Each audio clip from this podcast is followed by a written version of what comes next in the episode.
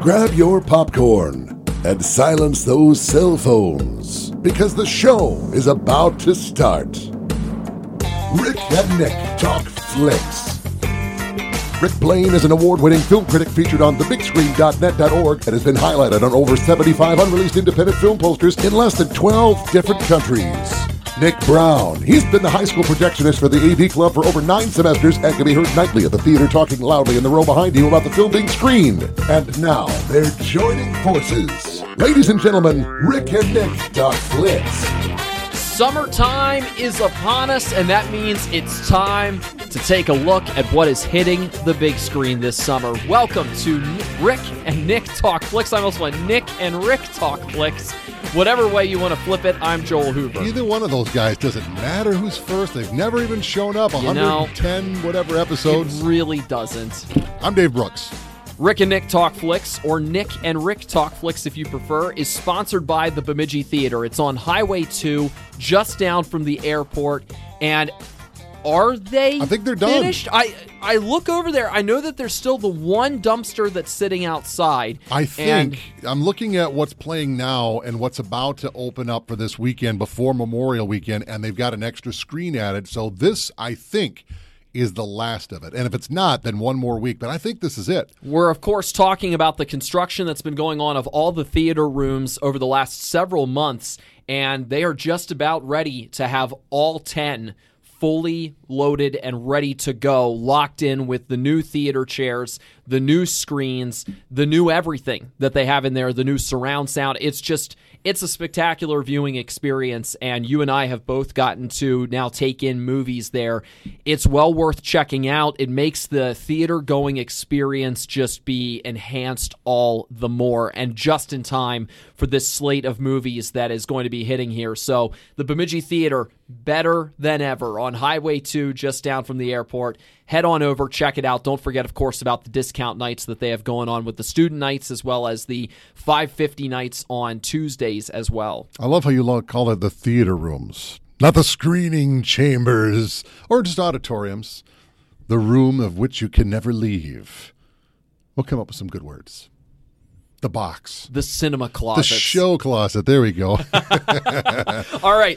Uh, anything current events wise coming to mind here, Dave, as we kick off the episode today? Strike continues. It's starting to make some impact. Yeah. Movies that are starting that were starting to be developed, they're now starting to pull back, and shows in particular. Any news from the picket line of possible progress? No. This is going to go for a while. A lot of this stems from uh, one of the newer things we talked about was streaming and streaming residuals, and writers are getting less and less and less. This is what builds their content. And but I also think at the same time, if you're looking at the studios, places like Netflix and Paramount Plus or just and even Disney, they're just not making it on the streamers, so they're not making the money they want to. Or is this another example of creative Hollywood math? And this would not be the first time that they've gone around with that. No, we're just no, we're just not making money on these streamers. It says here you made like twenty nine trillion dollars. No, no, that's all fake, uh, fake accounting right there. So who knows? This is going to go a while. There's some precedent for that, of that possibly being where it all comes down to and what it stems from. But yeah, if the streaming part of it is is playing a big role, I wouldn't be shocked. No, they just you just got to pay the people is what it is. Just got to pay the people. That's the end of that's the end of the story. You're really. going to make your money. You will make your money in a lot of areas, and a lot of places with what's mm. out there. Yeah, let's just let's get it done. this is going to be every time we do another podcast. What's the current? It's still the strike. I think that's going to be going on. I don't see. Well, we'll see. There's there's a caveat. It could happen by the end of June because uh, that's when the Directors Guild is done with their contract. So if they're going to try to make a deal with the directors and the writers, that would be a good time for it to happen. And if they don't, then then I'm not optimistic that it gets done anytime before fall. And this could really drag. Woof. The last one in 07, 08, that was what, five months? Something like that? This could go that and then some. Okay, not a very promising start to the podcast today, mm. but that's the reality of what we're facing. Although that's a great point that you made regarding the Directors Guild and their own contract being up. Maybe both get done at the same time. There's there's hope. What if they reach an impasse with the directors too and we have a double strike? Oh, my gosh. Well, in that case, ugh, hold on to your knickers. Yeah, we got everybody holding on to their their vault of gold that much more closely. Well, So- funny enough, I saw one of the writers giving an interview in a nice swanky apartment with his gold chain. I was like, dude, you should be wearing like a burlap sack, you know, and in a cardboard box. Man, I just don't get paid. I get it. I get it. I hope he was staying at his parents' house, and that's the the look. But then you get these guys in their gilded palaces that got paid twelve million just to executive produce, and by that they just went out golfing with some guy and just talked shop, and they got paid twelve million for that. There needs to be an accounting overall in Hollywood. Period. If you are somebody who's a big fan of movie trailers, and when trailers get dropped, it's worth noting too that that quite a few of these movies that we're going to be talking about here, they have trailers that have either just been coming out recently or there will probably be some more that are coming soon. And that's been a change ever since COVID, Dave, where movie trailers are dropping much closer to the release of the film itself than what it used to be, where we would get several months in advance uh, a release of a trailer that would be coming out for movies.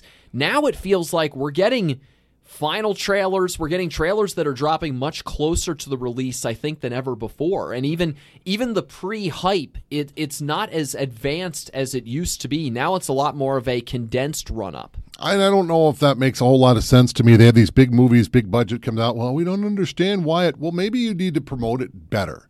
You know, it's not just that you get it running on TV necessarily, but get it out there. So if people want to see it, there's links and places to go, sites that you know if you're looking for a trailer, you're probably going to find it there, Apple trailers or whatever. the super bowl helped with that That helps. You know, and some movies you'll get those teasers way out early. Others, I mean, when was the first Indiana Jones trailer? Was that like Christmas time? I mean, we knew it was coming. It was just showing a, just a little tease, you know? And that's all I want to see. I don't want to go too far because it gives too much away. When this goes over, after I see Indiana Jones, I will go back and I will look at all the trailers that I didn't want to watch because then it doesn't matter. Yeah, the methodology has become teaser, trailer 1, trailer 2. That that's how it tends to go. It seems like it's more condensed though, at least for some studios. I think for some studios, the way that they're doing their trailers has maybe changed and be- become more of a shortened run up. I think a lot of I, I think there's probably like seven guys that cut all the trailers for every studio in Hollywood, and they're all pretty much they feel the same mostly. It'd be nice to see a different vibe to those and just a kind of a different feel, a different look. Maybe if the director of the movie works it in, look, I want to be in charge of the trailer. I have final cut on the movie. I want final cut on the trailer because the way you guys do it is horrible. And that would be cool. You know, I'd like to see something different. You where did the voice go? in a world. You don't see those in trailers. It's just a big word pops up on the screen with a big sound effect, another sound effect, and another word. Tonight, we watch the trailer. Can we just go something different? They are all like that to a man. You and I talked about trailers in a previous. I know, you episode. started me going on a rant. Yeah, it's it, it still sticks in the mind though. All right, without further ado, let's bring the people what they came for: the summer movie slate. This is not, by the way, a complete list. Yes. it's not an exhaustive, complete list. It's what jumps out at us. Yeah, it's things that we are seeing that are going to be hitting the big screen. These are very likely going to be ones that will be very available for you to get to watch and and to see. And one of the few episodes we can say no spoilers forthcoming because these movies aren't at the time we're recording this. They're not out yet. Unless they're a sequel of some kind, or maybe if you haven't seen the trailer. But if the trailer has shown something, then it's it's kind of out there. Like for instance, with the Flash, you already know a few things that are going to be coming there. So those things we could talk about because it's not a secret. You know, it's, the movie's not out yet, but everyone knows that Michael Keaton and Ben Affleck's versions of Batman are going to show up in some sort of a shattered universe thing with the Flash. How exactly that works in? Well, we're going to find out when those movies come out on those dates. Uh, say stay tuned, but we can't spoil the movie because we haven't seen the movie yet. So. So Let's let's, talk about what we're going in. We might have a little overlap. We're going to go Memorial Weekend through Labor Day weekend. So Labor Memorial Weekend technically did get covered when we did the spring preview, but hey, it's summertime. Deal with it. yeah, we can have a little bit of the the Venn diagram crossing over there. Yeah. All right, so May 26th, Dave, kick us off. Memorial Weekend, and this is the Disney trend that's been going on for the last few years. They're taking not even necessarily cartoons, they're just taking existing properties and redoing them. And there will be another one coming up later this summer alone. But The Little Mermaid, it was an animated classic from 1990, 91, somewhere in there. Well, now it's getting the redo live action with CGI. The Little Mermaid is back. I keep getting, I keep wanting to say Halle Berry, and my apologies to Halle, Halle Bailey, but just my eyes keep auto-correcting this. But Halle Bailey is going to be the new Ariel, the mermaid. Melissa McCarthy is in it. Javier As Bardem Ursula. as Ursula. They finally showed that. I think it was in the Super Bowl commercial. Um, this could be a fun movie, but it's also one of those that I get the vibe. It's got a good vibe to it. It's not purely a by the numbers, but like say the Lion King was the other year. I mean, it looked good, but it just it was. Eh. I mean, it's not that it wasn't good. It just it didn't bring anything new. This looks like it brings a little something new to it, but that's just my vibe. I don't know, but this this has been kind of hit and miss with Disney. It's almost like, well, we got to make some money, guys. Well, let's re-release everything. Well, we can't do that. Let's try to redo everything. Okay, and for better for worse, eh. Well, we'll see how musical they are with it too, because of course there there was quite the strong musical element as well with Under the sea. Yeah. Do, do, do. Yes, with the animated Little Mermaid. I'm sure there will be plenty of that too, but visually, it, it looks like it's going to be pretty cool with what they've got in store and, and planned for it. It does look pretty. Uh, will it be a good summer movie, especially with Memorial Weekend? Uh, it, honestly, I don't know how to how to what I think about this one. I know what I think about this one and my tendency to go or not go. But this is it's up to everybody individually. If this is your thing, don't let what some idiot on a podcast says or you know sway you to not go see something that you might want to go. By all means, go.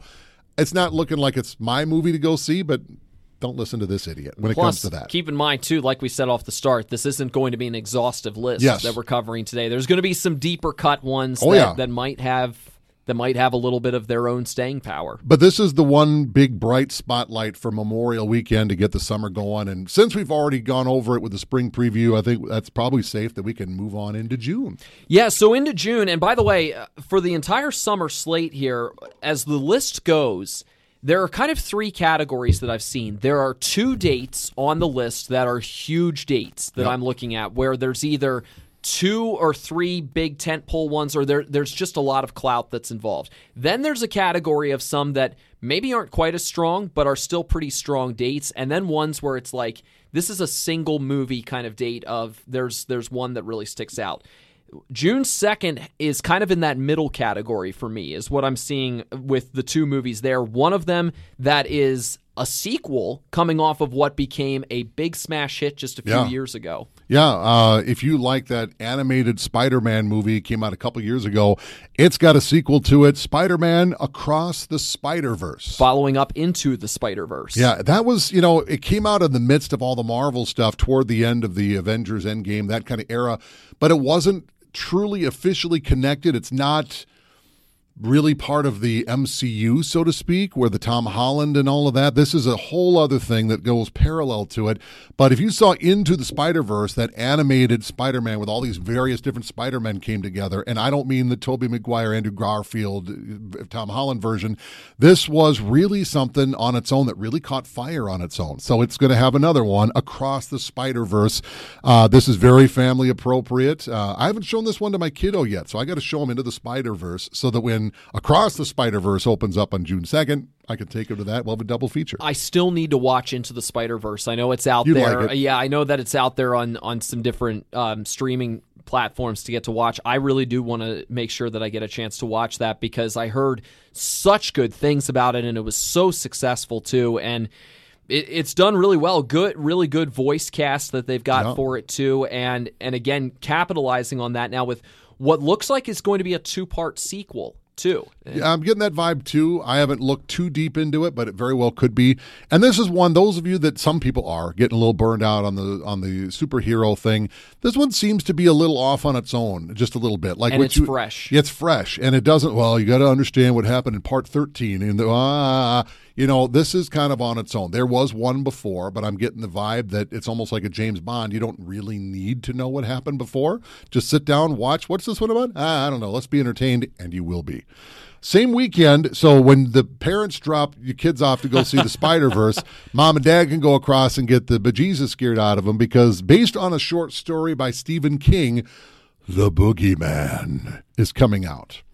Classic. That's probably all we really need to say. character. Yeah, the boogeyman, or Yeah. just the idea of the boogeyman is one that that people talk about very freely as well too. So now we have a movie regarding the boogeyman. A high schooler and her younger sister uh, who have lost their mother uh, and are grieving her death, and then a malicious presence shows up at their house. That's the I, the general idea that's given here for the boogeyman. A couple of trailers have been out for it as well to this point too, and like you said, based off the Stephen King story. And based, if it's a Stephen King thing, you could probably guess it's probably not some nut in a mask. It's probably some sort of an apparition of some sort, something supernatural. But I haven't seen the movie, so we'll have to wait and see. I haven't read the book either, so I really don't know.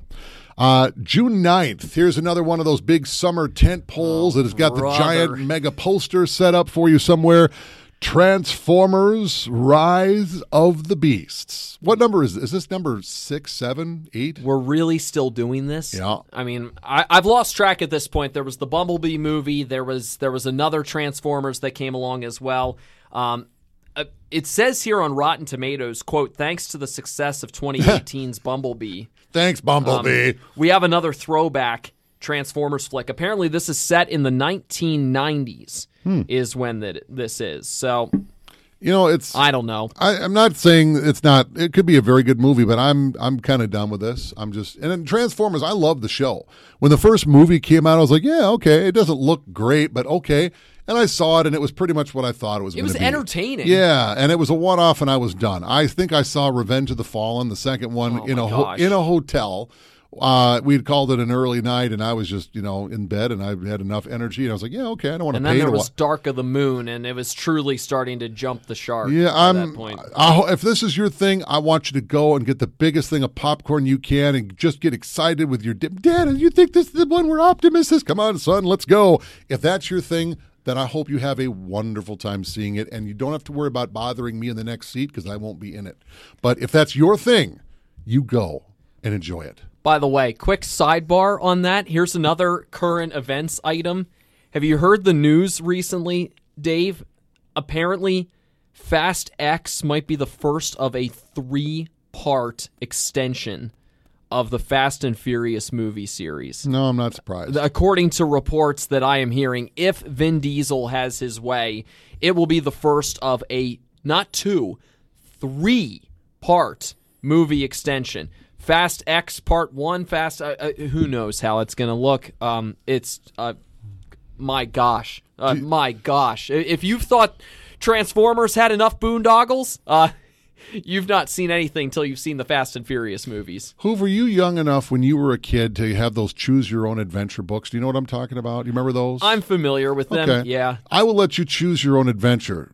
Would you like me to rant on that or not to rant on that? I will do whichever selection of choose your own adventure you would like, and I'll do it in less than three minutes. If you if you can keep Your it choice. relatively brief, yeah, maybe not the full on rant. If you can keep it relatively brief, please. I I would be more than happy to hear this. Vin Diesel has found himself uh, a, a sugar daddy, and that is the Fast and the Furious franchise. Since Guardians of the Galaxy, which the only thing he pretty much says is "I am Groot," and granted, he says it in every language that they do it. But how hard is it to say "I am Groot" in twenty nine different languages? Okay, so now he's got the car movie franchise. He better hope that they go to Fast and the Furious Triple X because that's all he's going to have. Uh, no disrespect to him, but I mean, come on, man. So there are spoilers that I am aware of of the next movie that I will not spill into this podcast because we already promised no spoilers. But if he wants this to go on and on, I don't think he's interested in the quality of these movies. I think it's just that they keep going on and he keeps getting a paycheck until the end of time. Yeah. End of rant. Okay, I saw something on Twitter the other day, and it was somebody who put a tweet out there of at what moment did the Fast and Furious movies jump the shark? At After what mo- Fast Five, they they rebreathed some great life in Fast Five, and it might have carried over to the sixth one. Whatever extra polish they put back into the bottle with that has since rubbed off and then some. It's time to either seriously refresh it or let it crash into the wall and walk away and get the insurance check. My favorite response to that was a quote tweet that somebody did when they said, When Dom Toretto showed up to help the Avengers. and you have that moment where where Captain Marvel comes exploding through that ship. Yeah. Remember in in Endgame? Yeah. But instead, it's Dom Toretto driving a car, blasting music. Muttering things about family. I think he said, "No one comes after my family," and he goes blasting through the ship, and you see this this CGI like badly edited in car. So just like a regular fast around movie. in midair. Yes, Yeah. you know, if it was a moment where the internet got it right, where the internet won. this is one of those things where if you go put ketchup on your fine French cuisine, if that's your thing, fine. Everybody around you is going to be horrified. But if that is your thing, fine. You don't need some idiot on a podcast to tell you to feel bad about yourself because you like something that other people don't like. If it entertains you, fine. But at some point, stop beating the dead horse. It's done. All That's right, my third rant now we're ending. Look what you've started. And that's not even officially a summer movie. No. Let's move on to the middle of June, shall we? the middle of June brings us the first of those two dates that I think are the biggest Yeah. dates on the calendar for summer movies. And this June 16th is going to bring us a series mo- not even we don't even have the full list of movies here that that's going to be going on that day. Um, but there will there- be more, but there's big three. And there's so much counter programming.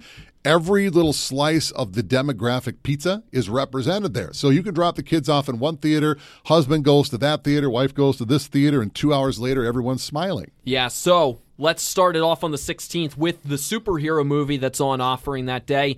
And that is The Flash from DC, which has so much attached to it in movie and out of movie. Where do you start? Um, let's start with what's on the screen. Uh, you got Ezra Miller. He is the Flash. He's been in some of the uh, Justice League movies. He gets his own. We'll talk about behind the scenes here in a minute.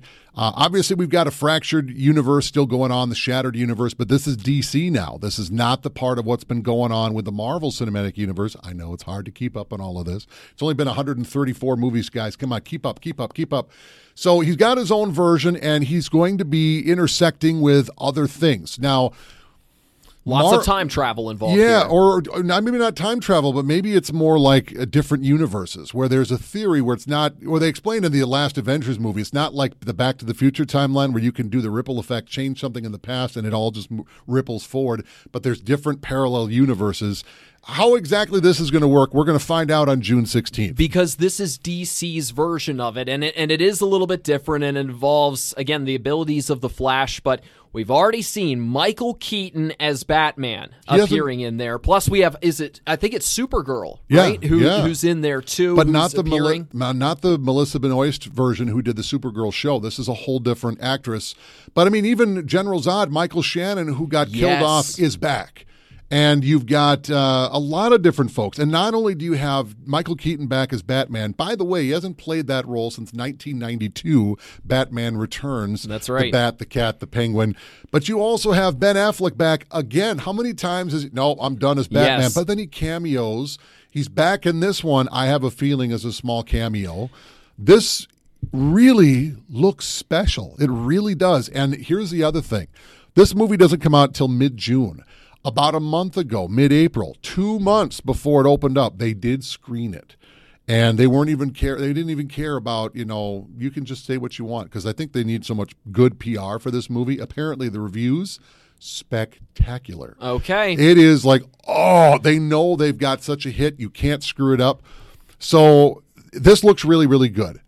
Now we got to sidebar and talk a little bit about the behind the scenes stuff. I'm not going to go into great detail because we don't have that much time. But you can go Google Ezra Miller controversy, and I'm sure stuff's just going to start pouring out. But essentially, the long story short, he started some kind of cult and just got became himself his own messiah of this cult, and it's just gotten bizarre to the point where they realistically looked at this movie as cool as it could be and got very close to saying, "I don't think we're going to put this movie out. Because Ezra Miller movie." has become such a an, an issue away Yeah. from this. It's, he's just he's just become a huge mess. Liability would be the right word. Yeah. And to the point where when they start promoting this movie like for real, I don't think you're going to see him. Well, the writer strike is going to help with that, but I don't think you would see him on the Tonight Show couch or doing interviews or anything else. They're just going to, good job, Ezra. Why don't you go stand over there by that tree and we'll let everybody else promote the movie for you. Go, go play on the water slide some more. This is going to be a great movie, and I don't know what they're going to do going forward because this is movie is probably going to demand a sequel and you've got this huge liability. I think you're realistically looking at maybe recasting the role going forward. Ezra, thank you for all you've done. We're done, I think, but we'll see. This movie I anticipate to be a smash. I really, really do. Uh, I hope it doesn't enable this guy to continue going forward with the shenanigans, let's just call it that, as to what he's been involved in. You can look it up on your own and get the details, but um, this really does look special. All of that, despite the fact, looks really good.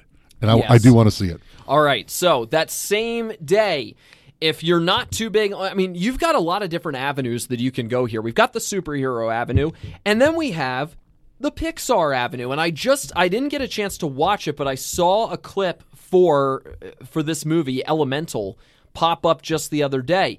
Really, di- again, with Pixar, they like to go in a, into a lot of different concepts with what they try to do in order to showcase what they are all about, and that's the visuals. And one of the things you and I have complained about with Pixar, they're all sequels, all sequels, they're not original. Here's something pretty original. Yes. So I'm glad to see they're going into new territory. It's a world where citizens who represent the four elements all coexist together. And apparently, with this one, a woman made of fire has a friendship with a man made of water, and it helps them to rethink how they see things around them. So, Elemental is, is what's coming along here. Reminds me of the one where they did the moods. I'm trying to remember the oh, name of it. Inside Out? Yeah, Inside Yeah. Out. It reminds me a little bit of that, just a different play on on that idea of trying to take a concept like that and turn it into a world and a story out of that world. That's what I, I at least thought of was what they did with Inside Out. I think the only hard part are going to be kids that would want to see Elemental and go see, you know, the various Batmans and the Flash and Wonder Woman and Supergirl and whoever. Uh, This looks pretty good. You know, which one do you go see? Well, maybe we'll see them both, kids. Yay! That's what I think that Ooh, weekend. double feature. Yeah. But but then you got the parents and the the highbrow that look for cinema. Yeah, if you want to go a little bit off the beaten path, if you want to go the indie route, Wes Anderson pops up and says, I got you, because he's got a movie coming up on June 16th called Asteroid City. Great cast that's attached to this. Can you call him offbeat and independent anymore? He's kind of become his own brand that is really kind of into the mainstream. He really has. I mean, but he's got that spirit. This is a strong cast that, They're that always he a strong cast. movie. For, whether it's from the Undersea with Jacques uh, or whatever it was called, uh, Rushmore. I mean, they're very offbeat, quirky. The Royal Tenenbaums. It's it's its own taste. It's a very different. Uh, it's a dry kind of a taste, but they're good and they're they're they are good, but they're their own type. They're not uh, everybody pleased, but it's it takes a few viewings to really get all of it. organizers and attendees of a junior stargazer convention in a fictional town. There's your basic, basic premise for this. Jason Schwartzman, Scarlett Johansson, Tom Hanks, Jeffrey Wright, Tilda Swinton, Bryan Cranston, Ed Norton, Adrien Brody, Liev Schreiber. Is Bill Murray in this one? He's in most of them. Is he? I think he's in most of Wes Anderson's movie. Did he miss this one? That's the list that I'm seeing here. Well, you know, he's got that. He doesn't have an agent. He's got an 800 number when he picks up the voicemail. And there's a lot of roles that have come his way that he didn't pick up the number, so he didn't go into the movie. So maybe Wes called and Bill was busy on vacation. That's actually, I didn't make that up. That's actually the way it works. I'm not even kidding. I'm also seeing Maya Hawke, Steve Carell, Yeah. Matt Dillon, Yeah. all attached on this too. Margot Robbie, It's a huge all star cast. Yeah. William Dafoe. Maybe they were all in, in small cameo roles of some kind. Oh, but yeah. anyway, that monster cast. This is a director's actor. It's it's a lot. It's kind of like the Coen Brothers in a way. It's got An actor's flavor. director? Yeah. Well, you said director's actor. No, I mean like a, an actor's director. This is the kind There of guy that puts these movies together that actors are falling over. I don't care if I'm the third security guard on the left. Put me in your movie. And so you get all these guys that are willing to be, you know, huge name stars for like 99 cents to do the role just to be in the movie. All right, tell us a little bit about No Hard Feelings coming up on June 23rd. One of the best things when I was a kid going to the movies when it wasn't, you know, laser beams and explosions and car chases were the just funny, maybe a hard R if you were old enough to get into them, but something where you're just horse laughing by the end, hoping your bladder holds together. And whether it's your subject matter or not, doesn't matter as long as there's something out there. And especially lately, we've kind of been are there any comedies anymore? Is everybody so offended so easily? Well, we've got a couple of those that could be an interesting one. And so here's the first one. It comes out June 23rd. No hard feelings. It's kind of like a somewhat more sexualized failure to launch. So Matthew Broderick plays the dad of this kid who's about to go into college.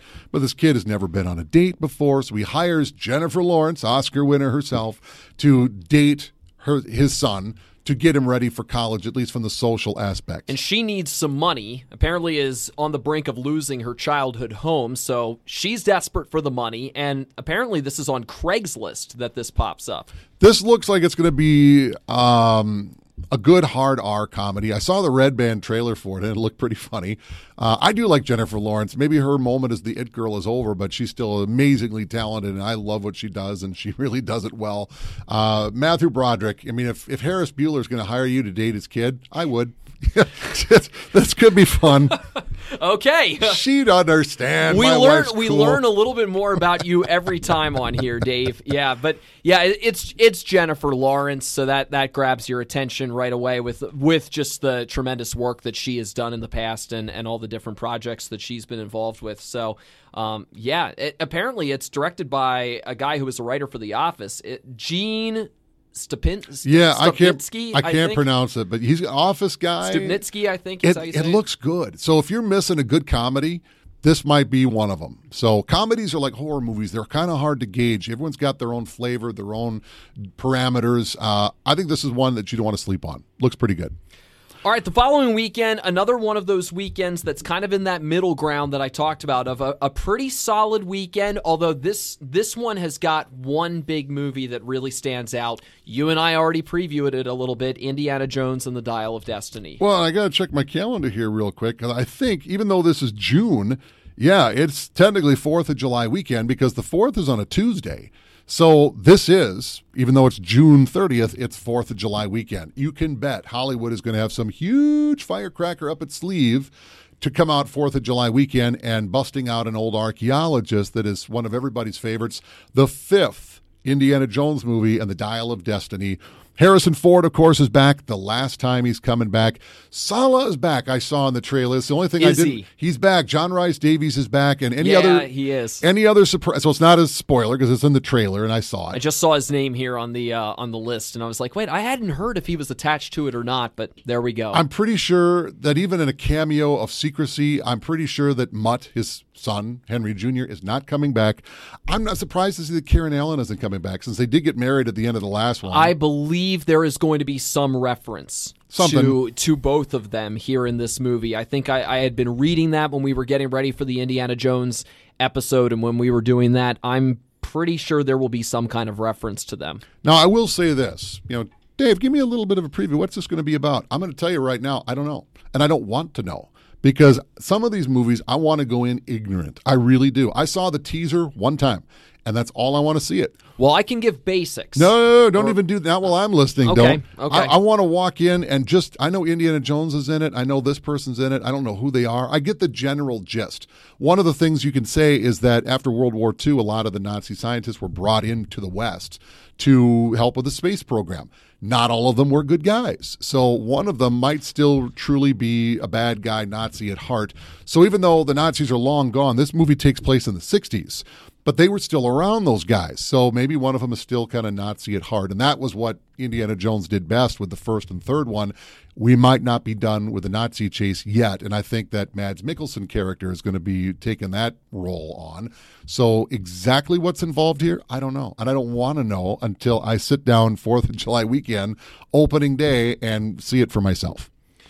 We have two that are geared a little bit more toward the younger age range that are going on too. One of them that I did see was coming out. The other surprised me a lot because it's based on a on a children's book that I grew up actually reading. We'll get to that one in a moment, but first, uh, we've got another animated movie that is being offered up June 30th. It's from Universal and DreamWorks, so Dancing Around Elemental from Pixar two weekends before. Uh, and this is Ruby Gillman Teenage Kraken, who's coming here about a normal 16 year old girl, seemingly normal, who discovers she's descended from a long line of sea krakens. Sea monsters. Okay, sea monsters. Well, Kraken is well, a sea Kraken, monster, I guess, but yeah. too. Yeah. So it seems like uh, it's a coming of age comedy, but in a fantasy genre.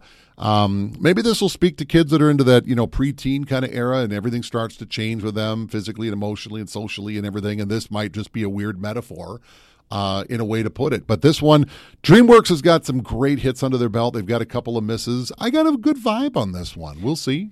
I, I like the work that they've done with their animated stuff over the years, and it's it's not just Shrek. No, you know, it's not it's not all just based around Shrek or the Shrek world and stuff. I know Puss in Boots just did great uh, last year with that new one that came out. They've they have found ways to find a lane in the animated world outside of what Disney and Pixar have done that has worked very, very well for them, and they're still doing it today. And I know we discussed that in our animated episode of what they've been able to do. They they seem to find ways to be able to put some pretty good projects together. I think I got a vibe this is going to be one of those.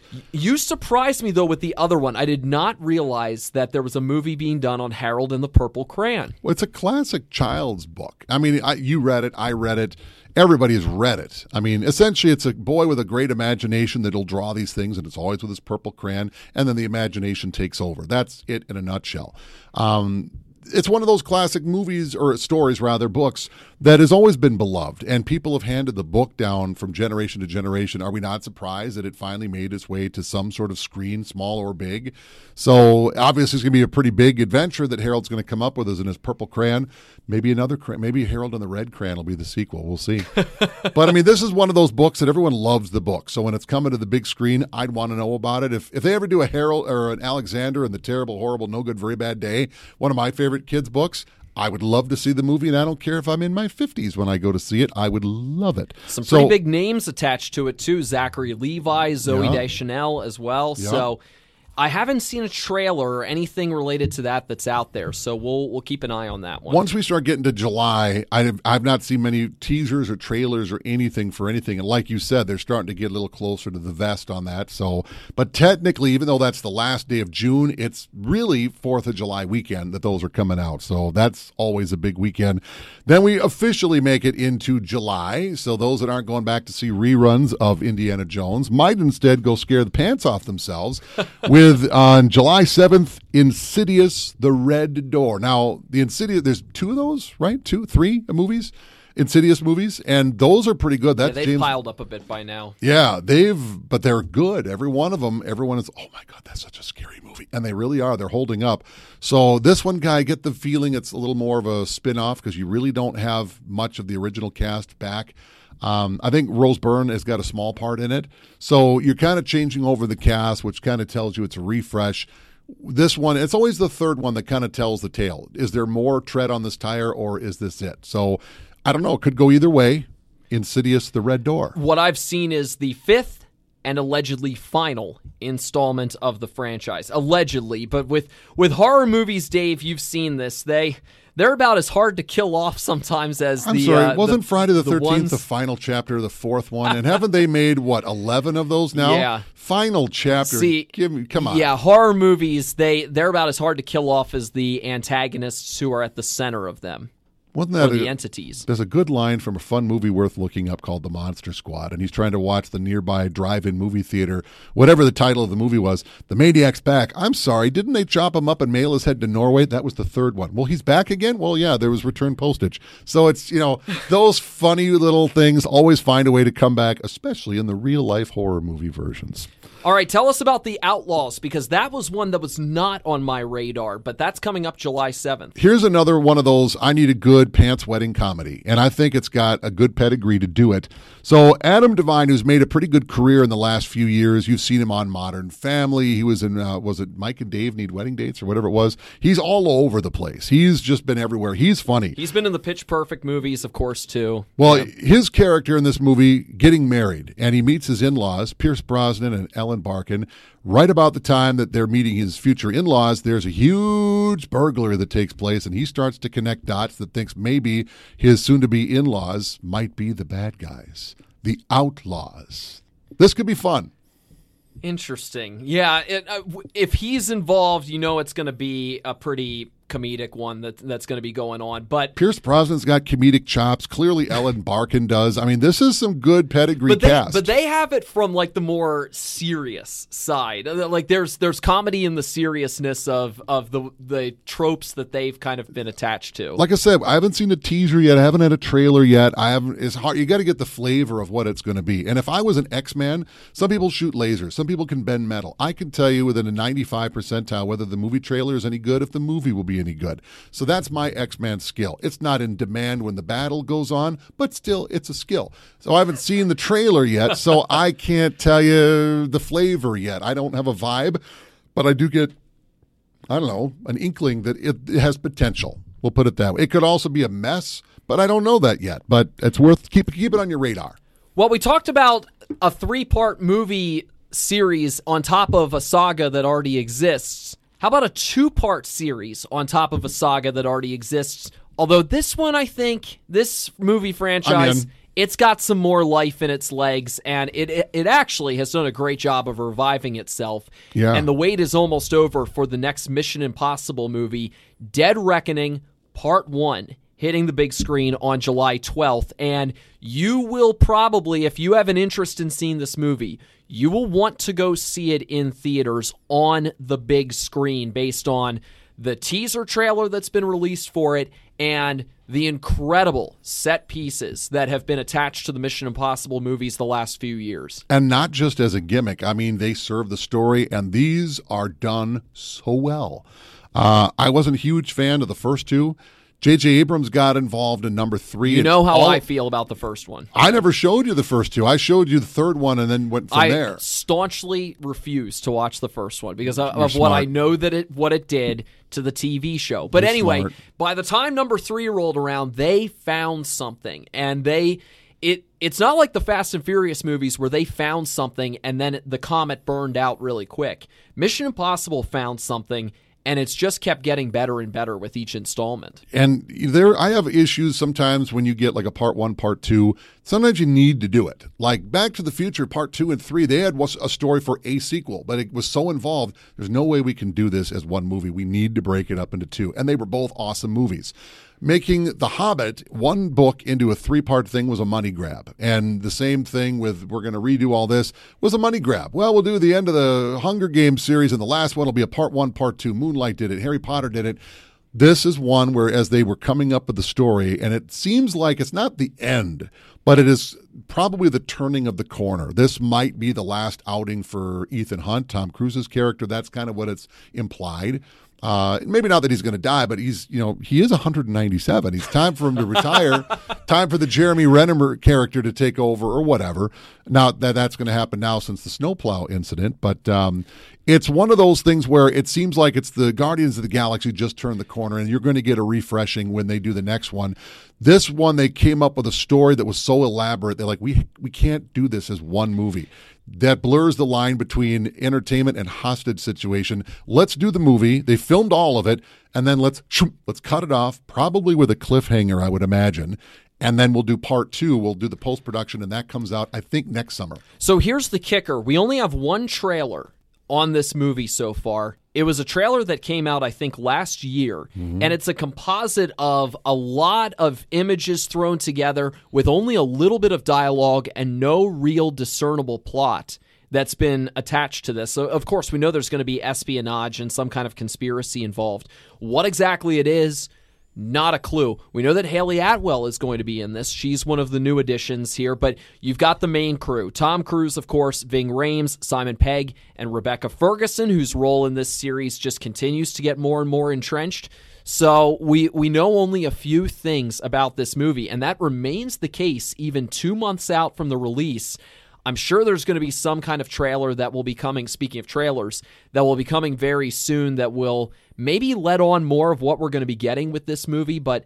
It went through a lot of delays with, of course, COVID and interrupting the shooting schedule for it but the wait is almost over for part one of Dead Reckoning. And you've got the um, there's always been the the guy in charge, whoever that is, whether that was Laurence Fishburne or Jon Voight or uh, uh, ah ah what's her name uh, Barrett ah. I'm not, I'm a, in the interest of moving forward. I'm not going to try to figure out the name, but the character of Kittredge, who was in the first movie that you haven't seen, I forget the actor's name. He's back in this one. So the whole movie, he's going after you know Tom Cruise's character, Angela Bassett. There we got it. And uh, yeah, that's right. So we got it.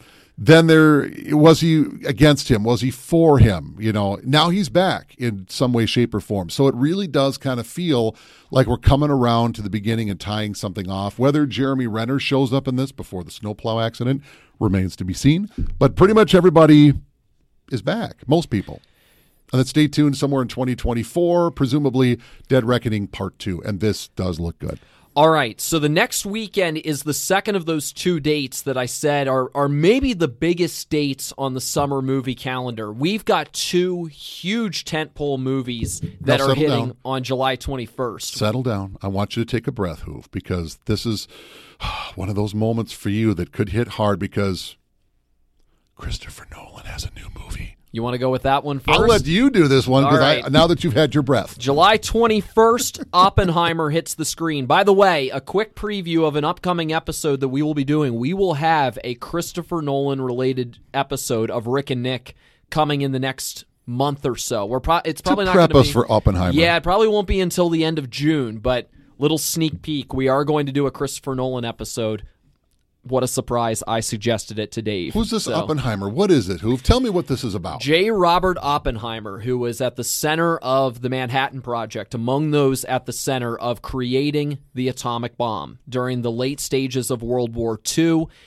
One of the more enigmatic characters in scientific history, in in history, uh, and in terms of invention, and somebody who I think that this is Christopher Nolan's first true biopic that is being put together for this. This is going to be a really, really fascinating examination of somebody who who courts a lot of opinion of how do, what do you make of somebody who is clearly brilliant and yet created something of enormous destructive force and he himself grappled with that quite a bit. Somebody who seemed to revel in the celebrity of his position, but who also had to take in the magnitude of what he was building. And it is Cillian Murphy who is going to be playing the role, and his his star has only just continued to grow and grow over the years. He has been a quote unquote bit part guy in in some of Christopher Nolan's movies. he's been in every one of them except for maybe Memento. I think he's, in almost all of them. He's been in a lot of them. Yeah, he he of course showed up as Scarecrow in the Batman movies, including a cameo in in The Dark Knight Rises and another one in in The Dark Knight. Small cameos there. He and Christopher Nolan have been really attached to each other. He played a role in Dunkirk. He's done great work. If you've watched the show Peaky Blinders, you know how good he is there. This seems like it's the perfect role for him to get out all of the things that he does extremely well, not just what he says, but also his mannerisms. He's called it the best script he's ever read when he was talking about the it. script. Apparently, the script was written in first person as well. Hmm. Not not the typical kind of script that talks about it from a third person viewpoint. This was a first person script apparently. We're going to get IMAX black and white with how this was done first time that's ever been shot and a lot of really interesting things that they've done to create what we're going to see with the atom bomb itself. And the cast, by the way, is sensational. Emily Blunt, Matt Damon, Robert Downey Jr., uh, Kenneth Branagh, Florence Pugh, Benny Safdie, Gary Oldman, Rami Malek, Josh Hartnett, just to name a few. And there are others too. And yeah, Gary Oldman will appear briefly as President Truman. It looks like it's going to be a really, really tremendous movie visually, but I think the story too is going to be fascinating. You know, we talked about Wes Anderson as the director earlier, who's got the Planet Asteroid coming out. Um, and everybody wants to work with him because he's one of those guys. Nolan is becoming one of those guys too, where he can command major, major names to get good parts, and other ones, I'll just be that security guy, third guy to the left. He just wants to be in the movie. He has got enough of a pedigree now. Has he had a bomb yet at all? Or even a movie, whether it bombed or not, that wasn't very good. I Well, don't think so. Ten, I mean, Tenet didn't really strike the chord that they Hard were to- hoping for. hard but to gauge. The problem there was just trying to release it during COVID, and it was what what Warner Brothers wanted to do. With this, by the way, will be Nolan's first project outside of Warner Brothers since Memento. Um, and he he stepped away after uh, just things frayed because of what they wanted to do with the streaming and releasing to streaming. So he became a free agent of sorts, and that's where Universal came in. And so this is going to be his first project with them. But that's a massive movie. But another massive movie will be released that same weekend with Barbie hitting the big screen. Are you going to go see this one on IMAX? Are you talking about Barbie? I mean, Barbie, yeah. I mean, Margot Robbie and Ryan Gosling will be playing Ken and Barbie. I wonder if there's going to be a joke where, you know, everything every kid had the funny part where, you know, you would undress the dolls and he's got built in underwear. I wonder if there's going to be built in underwear on, on Ryan Gosling. Greta Gerwig is directing it as well. What- That's why I said that this is a huge weekend. Like this is one of those two weekends that's just going to be an enormous one because there's going to be a big choice for people to make of what do you go see. There's a lot of clout between these two movies. I kind of wonder if, and again, there's no trailer yet, really, not that I've seen. There, there is a teaser. There's a teaser? Okay, yeah. I haven't seen it then. Uh, is this going to be sarcastic, maybe? Now, I would think not because Mattel is not going to allow the license to make fun of its property, so maybe it won't. But I mean, Barbie is a figure. Is it going to be meta or is it going to go maybe like the legally blonde route where you think it's going to be really stupid and it's going to come around as really smart?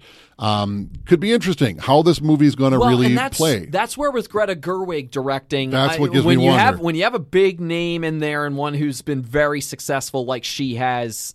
It, it does make you wonder. Hey, it, there's got to be more to this than just oh, it's Barbie, so whether you ever played with Barbies growing up or this, you're just looking for maybe a comedy or maybe you know the song. or that too, Barbie girl. Uh, Come this- on, Barbie, let's go party. I'm going to throw up. This could be uh, the way to go. It's it's an opportunity, but you can see the two lines forming at the box office. Uh, one for Oppenheimer. We have one for Barbie. You could just see, you know, the dates parting at the Gateway office. I'll see in a few hours. Okay, you could just see that coming right now. So here we go. Following weekend, I just saw the trailer got released for Haunted Mansion, which is coming from Disney the next weekend. Do you know a little bit more about it? I don't, uh, except that this is another one of the Disney squeeze movies. We're going to try to get every drop out of all their properties. They've already got the Little Mermaid we talked about. They've already done the Haunted Mansion. I love the Haunted Mansion as a ride. They did Yes. the Eddie Murphy version years This is ago. like the new Pirates of the Caribbean, Yeah. based off of a park ride. they clearly are getting hit hard with some uh, financial needs. Apparently, we need every dime we can get. So, will this be good? Will it? Is it just a money grab? It certainly could be good. It's a great cast. stay tuned. We will see. I mean, it's got Owen Wilson, Tiffany Haddish, Danny DeVito. Rosario Dawson, I think. Rosario is Dawson is in of it. Uh, this could go either way. Honestly, I don't know. I haven't seen a trailer. I haven't seen a trailer for it, but um, I, I don't know if it's if they ever. Oh, you know what we could have done? Oh, then that might be good. If it's guys, we need to squeeze another twenty mil. Come on, another twenty mil. Oh, ooh, I know what we could do. How about the mansion? Cool, go run with it. You know, I don't know. We'll see. So into August, we have a movie that kind of has some ties a little bit to a movie that we mentioned previously. So we talked about how successful Spider-Man Into the Spider-Verse was with its take on the Spider-Man story and going the animated route with it, and now it's got a sequel coming.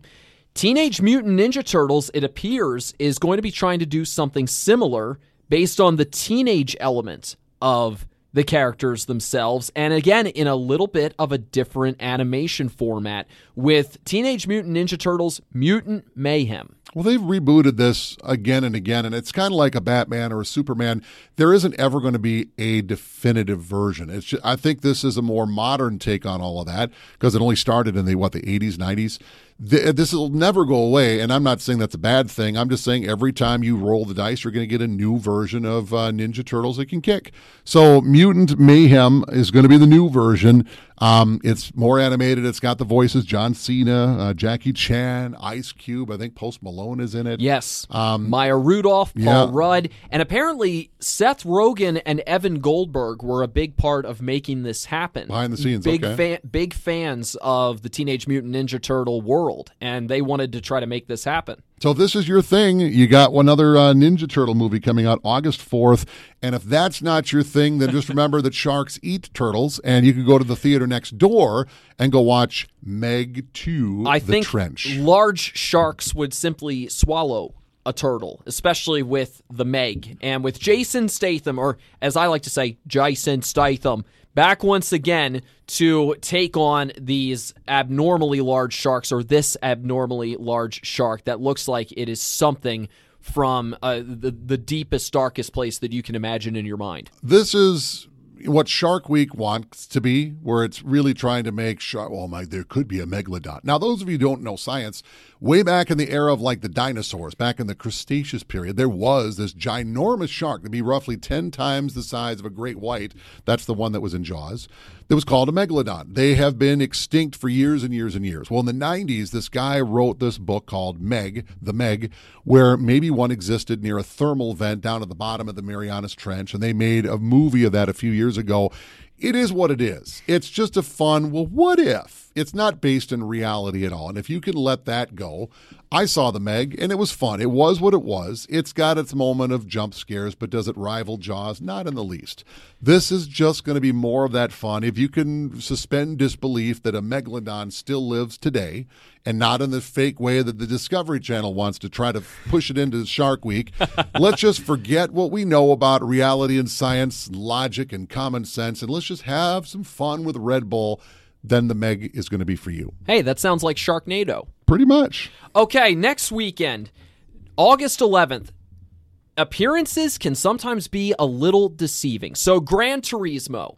There may be some of you out there who hear that name and you think of the video game. You might think of the Clint Eastwood movie, and that's close, but not quite. Gran Torino. Torino, This yes. is Gran Turismo. Gran Turismo video game that I'm sure, again, a lot of people are very familiar with. Well, this probably sounds like it's a video game adaptation, right? Sort of. Wrong.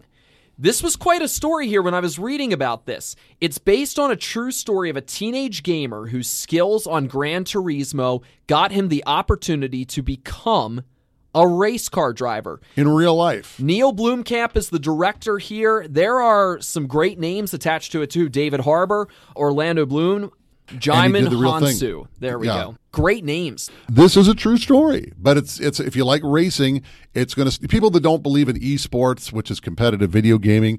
I mean, it's like anyone that goes shoots hoops in their backyard garage. You're not all going to become the next Michael Jordan or Scottie Pippen or whoever. You, some, but sometimes it does happen. You do get that one drop out of a billion, and this is one of those drops out of a billion. The same weekend, you've got Gal Gadot. She's back. She either plays a superhero or a spy. She doesn't really do anything beyond that. Well, now she is playing the spy role in uh, a movie called Heart of Stone, where maybe the agency, I think she works for the CIA this time, um, that and funny enough, Gal Gadot in real life, she's Israeli. She had to serve for the Israeli military. That's just the way it is out there. So she has some experience to play this role pretty well, and she's played a spy. What two times before? And I'm not counting Diana, and you know, AKA Wonder Woman, who's kind of her own version of a spy. Uh, What was the one where it was uh, competing with the neighbors and um, oh, who else was in that one? Oh yeah, yeah. she was a It- spy. But you know, this one is going to be straight up. I don't think it's going to be. You know, it might be of a tongue in cheek, but Heart of Stone, she could make a find a way to pull it off. She's got to pull out that charisma because this is going to be one of the few times the movie rests in a lot of ways on her shoulders. She's not part of an ensemble anymore, right. but she could do it. Next weekend, we've got another installment coming from DC. I was just reading about this in preparation for the episode. I, I really didn't have any familiarity with Blue Beetle, which is coming August 18th, coming from the world of DC Comics. And this is an origin story here. Well, one of the things, I mean, you might have noticed for the summer of 2023, with the exception of the animated Spider Man movie, there aren't a lot of superhero movies coming out in the summer of 2023. Um, but this one is going to be one of them. This, I also think, is going to be the litmus test with how are we doing with the superhero movies? Are they going to go the way of, say, the westerns back in the 50s and 60s where people just kind of got tired of them? And after a point, so we've got Guardians of the Galaxy Volume 3 did pretty well, but that was also kind of a farewell in a lot of ways. And is it really truly going to be a farewell to superhero movies, or are we going to find some fresh ways to do this? Blue Beetle is another origin story about somebody who gets bit by a radioactive tarantula, or maybe I'm thinking of one of the other spider hero movies. But basically, he's going to develop an exoskeleton like a beetle would have and develop superhero powers. It sounds like things we've heard before and seen before and read before, but is it going to bring enough something new to the table? It's going to be one to keep your eyes on because it could be really good or it could be one of those where entertainment tonight the following week, well, could it be over now? The bubble for the superheroes. I think this might be the litmus test. One I think of them. I think it'll be for DC in particular a litmus test of can you go beyond some of the more commonly known characters and be able to have some success because Marvel was able to do that. Look at what they did with Ant-Man. This is almost I mean you can kind of attach them these these bug-like characters who you go a little bit deeper and you find something that in their case it worked pretty well with Ant-Man. I mean, we just had Quantumania, third movie of that series come along. What will Blue Beetle do for showcasing DC's ability to go off the beaten path a little bit. That's going to be up for evaluation. You know, and it's also important to note Quantumania, while Ant Man has been a solid performer, Quantumania didn't quite live up to it. One of the problems are complaints with the CGI, the special effects, because they keep changing what they want to put up on screen. They'll work on it with CGI. No, we got to change it. We got to now they got to redo all that stuff, and sometimes just 20 minutes before it opens up on screen. So no wonder the CGI doesn't look that great. Well, it looks like they didn't spend any time on it. They didn't because they kept changing what they wanted the CGI to be. So they got to get that figured out. And if you've got so many desperate people behind Marvel to make sure that ship stays floating high, or DC, which has been struggling you could just see the not just whatever's on screen, but the way it's delivered because of what's going on behind the scenes. I do hope good things for Blue Beetle. I really do. But dot dot dot. Hard R comedies have tried to go against the grain a little bit over the years of taking something that we are used to seeing, that we expect to be one way, and then going a more quote unquote raunchy and crude route with it the other way. And God love them. Well, that's Says I. that's up for opinion. Which brings us to another entry on August 18th, Strays, taking some dogs that are going to talk a little dirty while they probably eat stuff that's dirty. You know, it's funny. You get these dog movies, and again, there's no trailer yet, but I'm getting the impression that these are actual There dogs. there is a trailer. There's actual. Oh, I haven't Yes. seen it yet. Actual dogs rather than CGI is what I'm getting the vibe of. But making them look like they're talking, where it's always like the Adventures of Milo and Otis, which is one of the classics from the early '90s, where they get left behind and now they go across country to reunite with their family. Well, what if it starts that way, but rather than go cross country to reunite, they're coming back for revenge. How dare you leave me? But with the voice cast of Will Ferrell and Jamie Foxx and Isla Fisher, this it's going to be a hard R movie right now. So oh, it's a talking dog movie. Let's bring the kid. No, no. At movies like that, they need to put a big giant banner right there on the door, a curtain that you have to physically move out of the way. So you can't say, I didn't know the movie was rated R because it is. If your kids don't know the, the cuss words yet, they're going to if you bring them to see strays, and I don't recommend that. So this is going to be a hard R animated, so to speak, talking animal movie. Strays, do not bring the kids. Will Ferrell, Jamie Foxx, Isla Fisher, Sofia Vergara, among others in the cast. Think of the incredible journey a little bit. Classic movie from uh, like in terms of pets making their way across a landscape to get to somewhere. They're trying to get back to their beloved owners who they they unfortunately got separated from.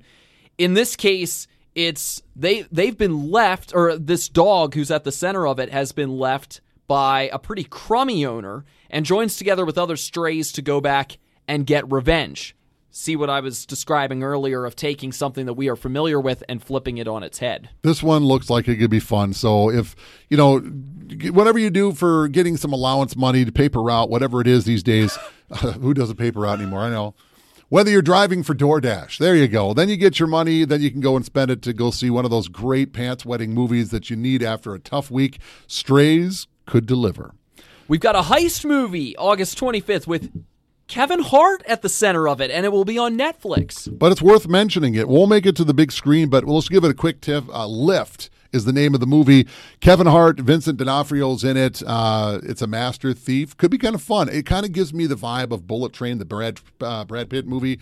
Uh, just came out not too long ago. That was a fun movie. I get the similar vibe. It's going to be this on, one. on a plane too that they're trying to pull off this heist. Maybe it's maybe somebody pitched it. It's like Bullet Train, but on a plane. It's like Die Hard, but on a boat. That was Under Siege. You know, I get the feeling It's it might be snakes that. on a plane just without snakes and with a But if with it, if, and if they do it well, it really could be something. So it's it just put it on your radar. It could be something. It could be nothing. But again, it'll be on Netflix. Then we finish out like every summer. Labor Day weekend starts the weekend of September first. Uh, I think this one will be another one that tells whether there will be any more to this. But uh, the Equalizer movies. Now, I got to say this Denzel Washington has done a pretty good job with this character. The Equalizer, for those of you who may not be familiar, maybe you've seen the first two movies, but it's based off of an old uh, a, drama show uh, that used to be on CBS back in the 80s of a guy. Imagine a spy who retires from the British government. What happens if James Bond retires? Well, what do you do with those kind of skill sets? Well, there might be somebody who's got a problem of some sort. There's some ruffians in the neighborhood or whatever, and nobody will help me, but the equalizer will. This equalizer is a little different. This is a guy who's just trying to go on and live his life, but he's got skills. He's not being hired out to help, but he just kind of finds himself pulled into situations where, you know, I've got some pretty good skills. I could help, and it becomes a bloodbath. So it's not quite the series that you might have seen back in the day in the 80s. Um, Edward Woodward, I think, was the equalizer in those shows, I think. So this is the and third. now you've got Queen Latifah who's been doing the Equalizer on TV. Yeah, it's and that's a different vibe also from Yes. what uh, Denzel Washington has been doing. Uh, Dakota Fanning is going to join him for the Equalizer three. I don't know. I, who doesn't like Denzel Washington? He's good in everything, even if the movie's kind of eh. These have been good, but they're like the Liam Neeson Taken movies. The first one really kind of grabbed me. The second one, not as good. The third one, not as good. We'll see if this is going to go the rule of threes and just kind of, I think we're done. But we'll see. very varied list of movies coming up this summer. There's a little bit of something for everybody that that's in there. We've got some big tentpole movies. We've got a lot of different genres that are available. It's it's a blend. It's it's. I think with some of these movies, I'm genuinely curious to see how successful they are and what they do. But it- it's not like there's a lot of massive, big swinging movies that we've got out there this summer, Dave, which leaves room for possibility of maybe some surprises. You know, and I'm don't listen necessarily to what you know these two idiots are talking about. If it's a movie that interests you at all, go see it. Give it a Doesn't- shot. Doesn't matter what Dave and Hoove said or what Rick and Nick are too busy to come in and do their podcast to think about it. If it's something I've seen all these movies and I want to see this one too, and they said it wasn't looking very good, well then go see it anyway. If you're a Transformers fan, go get the biggest popcorn and soda and go with a big smile. And I hope is the best Transformers movie ever. If that's your thing. For you personally, Indeed. what are you looking at on this list and and planning on attending? You know, Indiana Jones is the easy one, and I, like Yeah. I've said, I've been pensive about this one. I, I don't want to see Indiana Jones falter because it went on too long. I really don't. I think this one's got a better vibe than the Last Kingdom of the Crystal Skull. But if I had to cut that one out, and I can't say indie, the Flash looks so interesting. It looks like it is gourmet popcorn. It looks like what you would expect and more. And I think I think there's a reason they screened it two months early. One, they need to do some collateral damage with all the Ezra stuff, but I think they really do have something special on their hands, and I would love to feel that tingle. The last time I felt it was '92 when he swung in. I'm Batman with with Catwoman. This would be fun. I want to see the Flash. I've got two for certain that I'm going to go see, and I've got two that I'm going to hold out a little bit and see what the reaction is, and maybe I'll go a little bit down the line. So, Mission Impossible. Oh, absolutely. That's that's definitely one that I'm thinking I'm going to go check out in theaters. I will be at Oppenheimer open opening night. I'm going to be there the first night Well, to go just- see that you one. just gave me like one. I gave you two, but there's Yeah. like five or six and, I really want to see. and then uh, you mentioned the Flash and Indy. Those are are the ones that I'm looking at and going. I'm gonna wait and see what kind of reaction they get, and maybe I'll I'll hear word of mouth from some friends, perhaps of of how they react to them. But I'm I'm intrigued by those strongly enough that I'm. I'm going to wait and see if the reaction is good. I'm thinking there's a good chance that I'll go and check them out. You know, this is one of those where I am. I don't care if the. Oh, it looks like we were hoping Indy would swing into glory on his last out, but it doesn't. So, I don't care. I'm going to see it anyway, good, bad, or indifferent, because I'm a fan. I grew up on that stuff. It's been yeah, it's been part of your movie going experience for years now. And so. we and we talked a little bit about Indiana Jones a couple episodes ago, so that's all we need to see. But by all means, one of the best things this summertime is going out and having fun and jumping off the dock and going to concerts and road trips and whatever. But when you've had just a little too much sunshine and you need to take a little bit of a break or end a nice summer day in a cool, dark, and air conditioned theater with candy and ice cold soda and hot buttered popcorn, there's nothing better to complement a summer evening or day or whenever. Go see a movie this summer and the Bemidji Theater. What a darn good and now improved place to go see a show. Great seats, and I, if they're not all open in time for this one, they will be for Memorial Weekend. Go see them. Go sit in them. Brand new screen, brand new uh, sound effects uh, or sound uh, system, I should say. It's a great spot to go see a show right off of Highway 2 between Bemidji and Wilton. And tell Missy we said, yo. top of the line. Yes. Yeah, and the seating just fantastic. The experience is going to be great for getting to check out these movies and some of them ones that you've got to see on the biggest screen possible. You want to give a quick preview of our next episode because I know we planned a little bit in Yeah. advance. I mentioned about that we're going to do a Christopher Nolan episode a few weeks down the line, but Let's do a tease Next- then. Let's not be too specific. But Sure. The, Next epi- time. the episode we did, the last one, was all about cinematography. It was the art of what you see. But think about what this could imply uh, the things that you don't see. And I don't mean sound. Hmm. We'll leave it or, at that. Or you may get to see them, but it takes the special features on Yes. the disc or Or some scouring around might- on the internet. Maybe some that are only rumored, but we've never actually seen. Ooh, maybe that gives it away too much. but that's- that's that's next time. That's true too. That'll be next time. We'll save it for then. Until then, I'm Joel Hoover. I'm Dave Brooks. Have a lot of fun going to the movies this summer, and we will see you at the movies.